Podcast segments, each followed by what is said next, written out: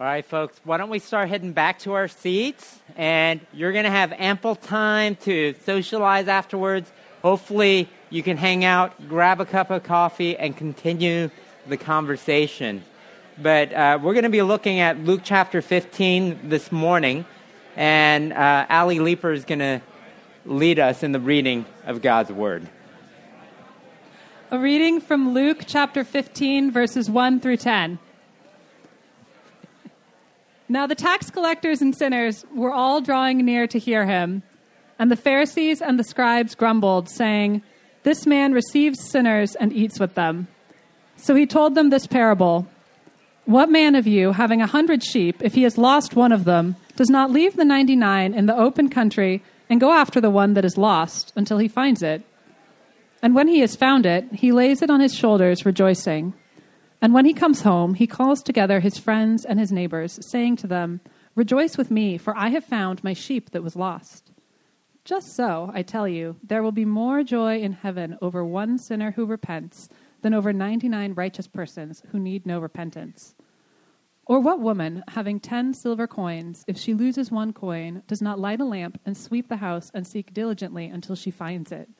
And when she has found it, she calls together her friends and neighbors, saying, Rejoice with me, for I have found the coin that I had lost. Just so, I tell you, there is joy before the angels of God over one sinner who repents. This is the word of the Lord. Thanks, Thanks be to God. God. Let's take a moment to pray together. Father in heaven, we thank you. We thank you that you bring us here. And the reality is, every single one of us are in the exact same place. We are people in need of your mercy and grace. There's not one person in this room who has it all together and we desperately ask you to meet us where we are. Because some of us are here very excited to worship you. Others of us are deeply apathetic or feel like we were once close to you, but now feel very distant. Uh, others of us are wondering how we ended up even at church today because we're curious if you even exist or if you can even believe, if we can believe any of the things that are going to be said this morning. But regardless of where we are, we ask that by your mercy you would meet us in your word in Christ's name we pray. Amen. All right, so we are going to be looking at the parables Jesus tells in Luke chapter 15, and they all come out of the opening couple of verses where the Pharisees and the scribes are described as grumbling against Jesus. And it is out of that we have three parables, two of which we're going to take a look at this morning because they are Jesus' response to the grumbling of the Pharisees. Now, before we get to the parables, I want us to uh, set the stage a little bit because we have to ask the question why are the Pharisees so bothered by Jesus? Because the first two verses, it tells us they come to Jesus. They look at his ministry through a very particular lens, and they understood God, sin, human nature and religion to be in a particular way. And what we have been seeing is there has been a constant tension between Jesus and all of these religious leaders for several chapters. And they have been basically saying to him, We don't like the way you do ministry. We don't like the way you do life. We actually find it offensive. And Jesus responds this morning with, Let me tell you a parable. Let me tell you a story. And uh, what we begin to understand is this. In order to understand these parables, in order to understand what Jesus is getting at, we kind of have to take a look at who the Pharisees are and the world through which they understood everything. Because some of us have a very uh, skewed understanding of who the Pharisees actually are. They are not ex- religious extremists, and they're not actually bad people. We need to understand when the Romans took over Judea, the people of Israel found themselves under the rule of a powerful pagan government. And the Jewish people broke up into different camps religiously and politically over how to respond to them. So you may have heard of a group called the Sadducees. The Sadducees, they were the educated elite of the day. They were the progressives who said, you know what, if we're going to survive, we need to work with the Romans and not upset them. And in order to do this, you know what they did? They secularized their religion and their faith. So they said, you know, we just need to compromise a little bit. You don't really need to believe in things like the resurrection. We don't have to follow every detail of the laws of Moses. And they essentially said, as long as you're a good person, that's what really matters. And then on the other extreme, you had a group called the Essenes. These are the ultra religious conservatives. They said, We're not dealing with any of this. We are going to move out into the desert. We're getting away from all of the Romans and all of the secular Jews, and we're going to devote ourselves to monastic life, to obedience of God's word and his laws. They took on vows of poverty. They strictly observed all of the laws as best they could. And you may have heard of a thing called the Dead Sea Scrolls. Scholars will tell you those are the library of the Essenes. And they separated themselves out from the Romans and the Jews who were not as committed to God. Then you had the Zealots, not only the Sadducees and the Essenes, but the Zealots. They were the nationalists. They wanted to organize rebellion and work to undermine and overthrow Roman power and liberate the Jews. And lastly, there were the Pharisees. They weren't conservatives. Uh, I'm sorry, they were the conservatives, but they weren't like the Sadducees. They believed in God's word and obedience to the law, but they distanced themselves from the hyper spirituality and the asceticism of the Essenes. They were also against the political extremism of the Zealots. So they were kind of in this middle ground of religion and politics. Do you see how familiar these people are? These are the people who believe there's a right and a wrong. There are moral people. They don't like progressives. They don't like people who take God's holiness and just like chuck it. They are serious about God, but they are also not like the radicals, okay? Politically or religiously, they're not like the ultra spiritual people who live separated out in the world. They are the religious middle. They're the good guys, and most of the people identify with them, and they were held in high regard. And you know why they are bothered by Jesus? Because we are told that Jesus welcomed sinners. And they are offended by the people Jesus actually hangs out with. Because they had an idea. They said, Man, Jesus, here's what we think you are. You are soft on sin. You don't take God's word seriously. You know what you're doing? You're healing people on the Sabbath, which means you don't take the Sabbath heal seriously. You eat with people who you should not be eating with. And they believed God cares about the good people. Good people are saved and the bad people are lost. And Jesus began his ministry saying, No, God isn't interested in inspiring you to be a better person, a good person, because that's not enough. But Jesus actually comes and says, I want to make you new. It is those who understand their goodness is insufficient, that they actually have nothing to offer to God. They are helpless and hopeless apart from grace. They are the ones that are open to the message of Jesus and they keep coming and they find him. They recognize that God has come to save you because you can't save yourself. This is what they understood. But the Pharisees, they keep looking out and they're saying, you know what? We repent of our sins.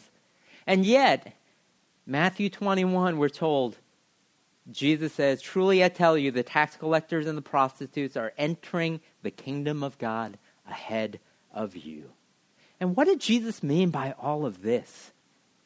Jesus is actually trying to tell them, You don't know how lost you truly are. So he tells them this parable. What man of you, having a hundred sheep, if he has lost one of them, does not leave the ninety nine in the open country and go after the one that is lost until he finds it? And when he has found it, he lays it on his shoulders, rejoicing. And when he comes home, he calls together his friends and his neighbors, saying to them, Rejoice with me, for I have found my sheep that was lost. Just so I tell you, there will be more joy in heaven over one sinner who repents than over 99 righteous persons who need no repentance. Or what woman, having 10 silver coins, if she loses one coin, does not light a lamp and sweep the house and seek diligently until she finds it? And when she has found it, she calls together her friends and neighbors, saying, Rejoice with me, for I have found the coin that I had lost. Just so, I tell you, there is joy before the angels of God over one sinner who repents. And these are the two parables that Jesus tells them. And when you look at these parables, I want us to think about it in just three ways, really briefly, this morning. First of all, think about this word lost. Lost. Jesus is saying, You don't know how lost you are. See, the definition of sin that the Pharisees are working out of is just not large enough. Jesus is saying, I actually have a more radical view of sin than you do. It isn't merely just avoiding the bad things, but it's actually living life apart from God. Think about the lost sheep for a second. What is the sheep actually doing? The lost sheep is saying, I don't need the shepherd to take care of me. I can find my own food, my own water. I can protect myself. I can thrive apart from you. You know, we read this at the start of our confession, but Isaiah 53 says, All we like sheep have gone astray. We have turned everyone to his own way. And Jesus is saying this is his definition of sin. We're trying to get away from God, wanting to be our own Lord, wanting to be the master of our own lives. And what he's trying to say is sin is far more than just breaking rules and not keeping God's commandments, but it's a desire to be free from Him. And we are running from God. And one of the ways you actually keep God at arm's length away, Jesus saying, is in this old paradigm is this you keep most of the rules. You think yourself to be better than you truly are. But Jesus shows up and he says, as it says in Romans chapter 3, there is no one righteous. There is no one who seeks after, the, after God himself. And the Pharisees do not see this. You know, Flannery O'Connor in her book, um, Wise Blood, there's a character, Hayes Motes, or Hazel Motes. And he says something pretty profound here. He says there was a deep, black, wordless conviction in him that the way to avoid Jesus is avoid sin. Avoid Jesus. The way you avoid Jesus is to say, I need to avoid sin. Figure out how you don't sin. And O'Connor is making the point here that you, when you don't believe you are lost, you never think you need to be found or rescued. So the way you avoid Jesus is to trust in your goodness and believe that you don't need him. And Jesus is saying we are like the lost coin which will remain lost unless someone finds you. And when we believe in our own goodness, we never think we need a Savior. And we think through our own morality, through our own goodness, we already have righteousness. And you know what? This understanding of ourselves this is far more pernicious. It is beneath the surface. We don't see it. And Jesus is helping the uh, Pharisees say, Do you guys understand what is going on here? Because they cannot understand Jesus' ministry. They're offended by him. And if you're sitting here and thinking, Gosh, I don't like all this talk about us being all lost in sin. I mean, how can we have no hope apart from being found in Jesus? I mean, this teaching of Christianity, that's, it's distasteful. It's kind of hard, you know? We're hopeless. We're born sinful. We can't save ourselves. I mean, we might even say that's dangerous. It's bad for our self esteem and our self image. And people have been saying this stuff since the Enlightenment, right? But think about it. Think about this for a second. How do you explain our capacity as human beings for things like selfishness, selfishness, greed, and violence when we don't believe in sin. Where does evil actually come from then? And the Bible says it starts with us. We are people who are lost. This is what these first two parables teach. We are sinners who are in need of saving and being found, and we are hopelessly lost apart from this. And let me tell you why this becomes so important to believe. Because if you believe this, you know what one of the fruits that starts to develop in our life is our attitude toward those around us begin to change. We begin to recognize we grow in humility, compassion, and kindness because there is no one you look down on anymore because you understand yourself. I understand myself as one who is utterly lost. You know, we look around this room and oftentimes we think, man, these people have it all together. They look like things are going great. They look like good people. I'm a terrible person. But the reality is, every single one of us in this room are in the exact same place and in need of God's grace and mercy. And this is what the church is about. It's a group of people who recognize this need, who say, I have been rescued by God. I was dead in trespasses and sin but I've been made alive in Jesus Christ. It's all done by grace. It's nothing I've done. I have nothing to boast about. We are all in the same boat, and we share this beautiful thing that we were once lost and have been found. See? It starts to change us and to shape us. So that's the first thing lost. But the second thing we see in all of these parables is that there is a search. There is a search. You have in this first parable a shepherd who has lost a sheep. And it tells us he had a hundred sheep, which means this is a pretty sizable flock. If you lost one sheep, only 1% of your asset, right? The owner can do one of two things at this point. You abandon the lost sheep, or you take the risk of leaving the 99 and commit to finding the one. And you might ask, why take the risk? Just write this off as a loss. You have 99 others. It's not going to ruin you financially. It's just one. But what does the shepherd do?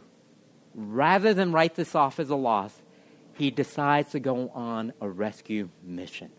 He searches high and low and is relentless in his pursuit of the lost sheep until he finds it. That's what it says in verse 5.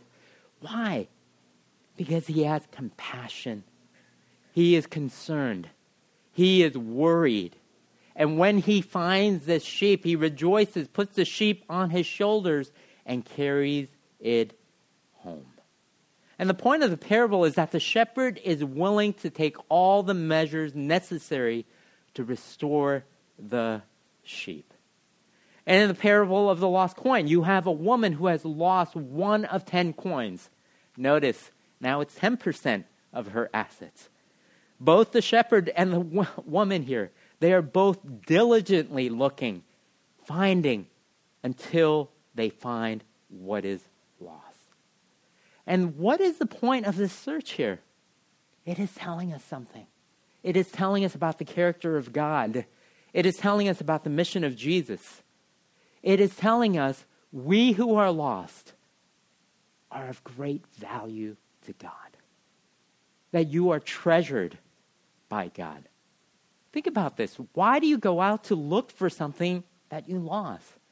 You know, a couple of weeks ago, I opened my AirPods case and I saw there was only the right side of my earbud and I was missing the left one. You know what I started doing? I looked in my bag. I looked all over my desk, turned my office upside down. Why am I searching for this? Because I need the other side, right? It's valuable to me. I need to use this. Eventually, it was in my bag. I, I thought I put it in there, but it fell on the side. But you, you guys know what I'm talking about. When we think we've lost something valuable, we start looking for it. And you cannot rest until you find it. And Jesus is saying this to the Pharisees who are not searching for the lost. And he's telling them, I am the good shepherd. I am the woman who searches for her lost coin. And Jesus is saying, We have a God who so values us and loves us that his joy is tied to our well being. He aches over the fact that we are lost. He is worried for us because you and I are treasured by him. And let me ask you is that your perception of God? Is that who you think God is? Because that is who Jesus is saying God is. And as he criticizes the Pharisees here indirectly, they hear something else in the background.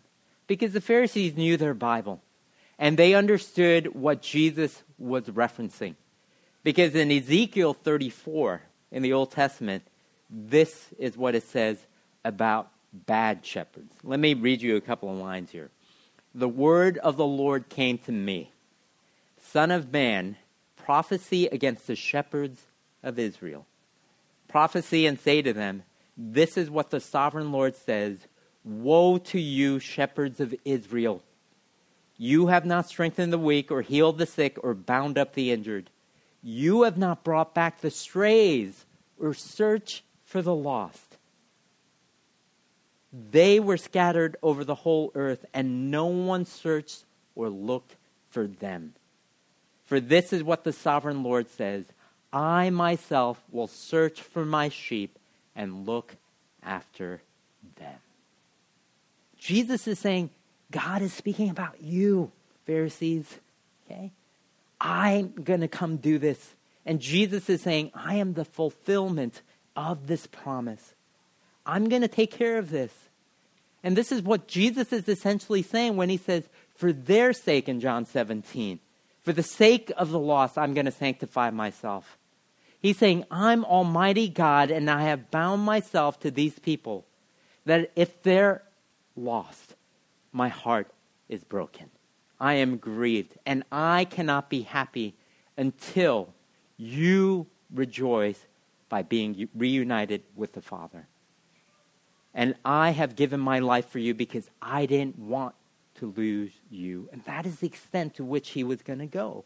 God is relentless in finding the lost. The God of the universe delights in you not because you've got your life together but because he delights in you even in your lostness. We have a God who values us. We have a God who values us. So we have lost. We have a search. And lastly, in these parables, we see something that is found. Again, if you go to verses 5 to verse 10, in these six verses, you know what word occurs more than any other? Joy. It occurs five times rejoicing, rejoicing, joy, rejoice, joy. If you want to understand what brings heaven great joy and what makes the angels rejoice, this parable is telling us it is a sinner who repents. Notice it isn't good deeds because that's not going to restore you to a relationship with God, but repentance and being found in Jesus will. And Jesus is saying joy is the central emotion in all of these parables because you know what? It is the opposite of the grumbling of the Pharisees and scribes. Do you see this? What brings God joy? You being found and made right with Him. And you know what lengths God was willing to go to make this happen? Your sin, my sin, has to be atoned for. And we know that this is what Jesus' ministry was all about. And Jesus said, For God so loved the world that he gave his one and only Son, that whoever believes in him shall not perish but have eternal life. For God did not send his Son into the world to condemn the world, but to save the world through him. And you know how Jesus accomplishes this? He does it on the cross. And when he cried out, My God, my God, why have you forsaken me? The remarkable thing is the Father does not come looking for him.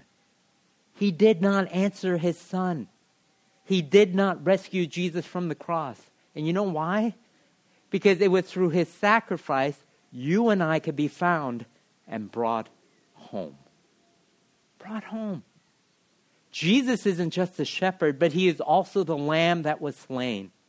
He isn't just a woman looking for the coin, but the God who comes with a lamp, the light of the world, who sweeps the floor looking for this lost coin, his treasure. And Jesus became utterly lost in order that you and I could be found. And it is in this story, it is this story that Jesus is saying, you need to understand yourself properly in it. That it is actually a accurate recognition to say, I am lost. But God is searching. And He has found me in Jesus. And that is the invitation we're being asked to accept. That Jesus is saying, Do you see this? And this is what I want to offer to you. That I have found you. That you had nothing to offer, but I embrace you with my love. Will you receive this? Or will you stand outside and grumble? Grumble at God for all the things you you think you're not getting from Him. Grumble at God for all the things He says in His Word that you don't like. And Jesus is saying, you know what? Why don't you put all those things aside for a second and get to the central message I'm trying to tell you? I'm a God who loves you, who embraces you.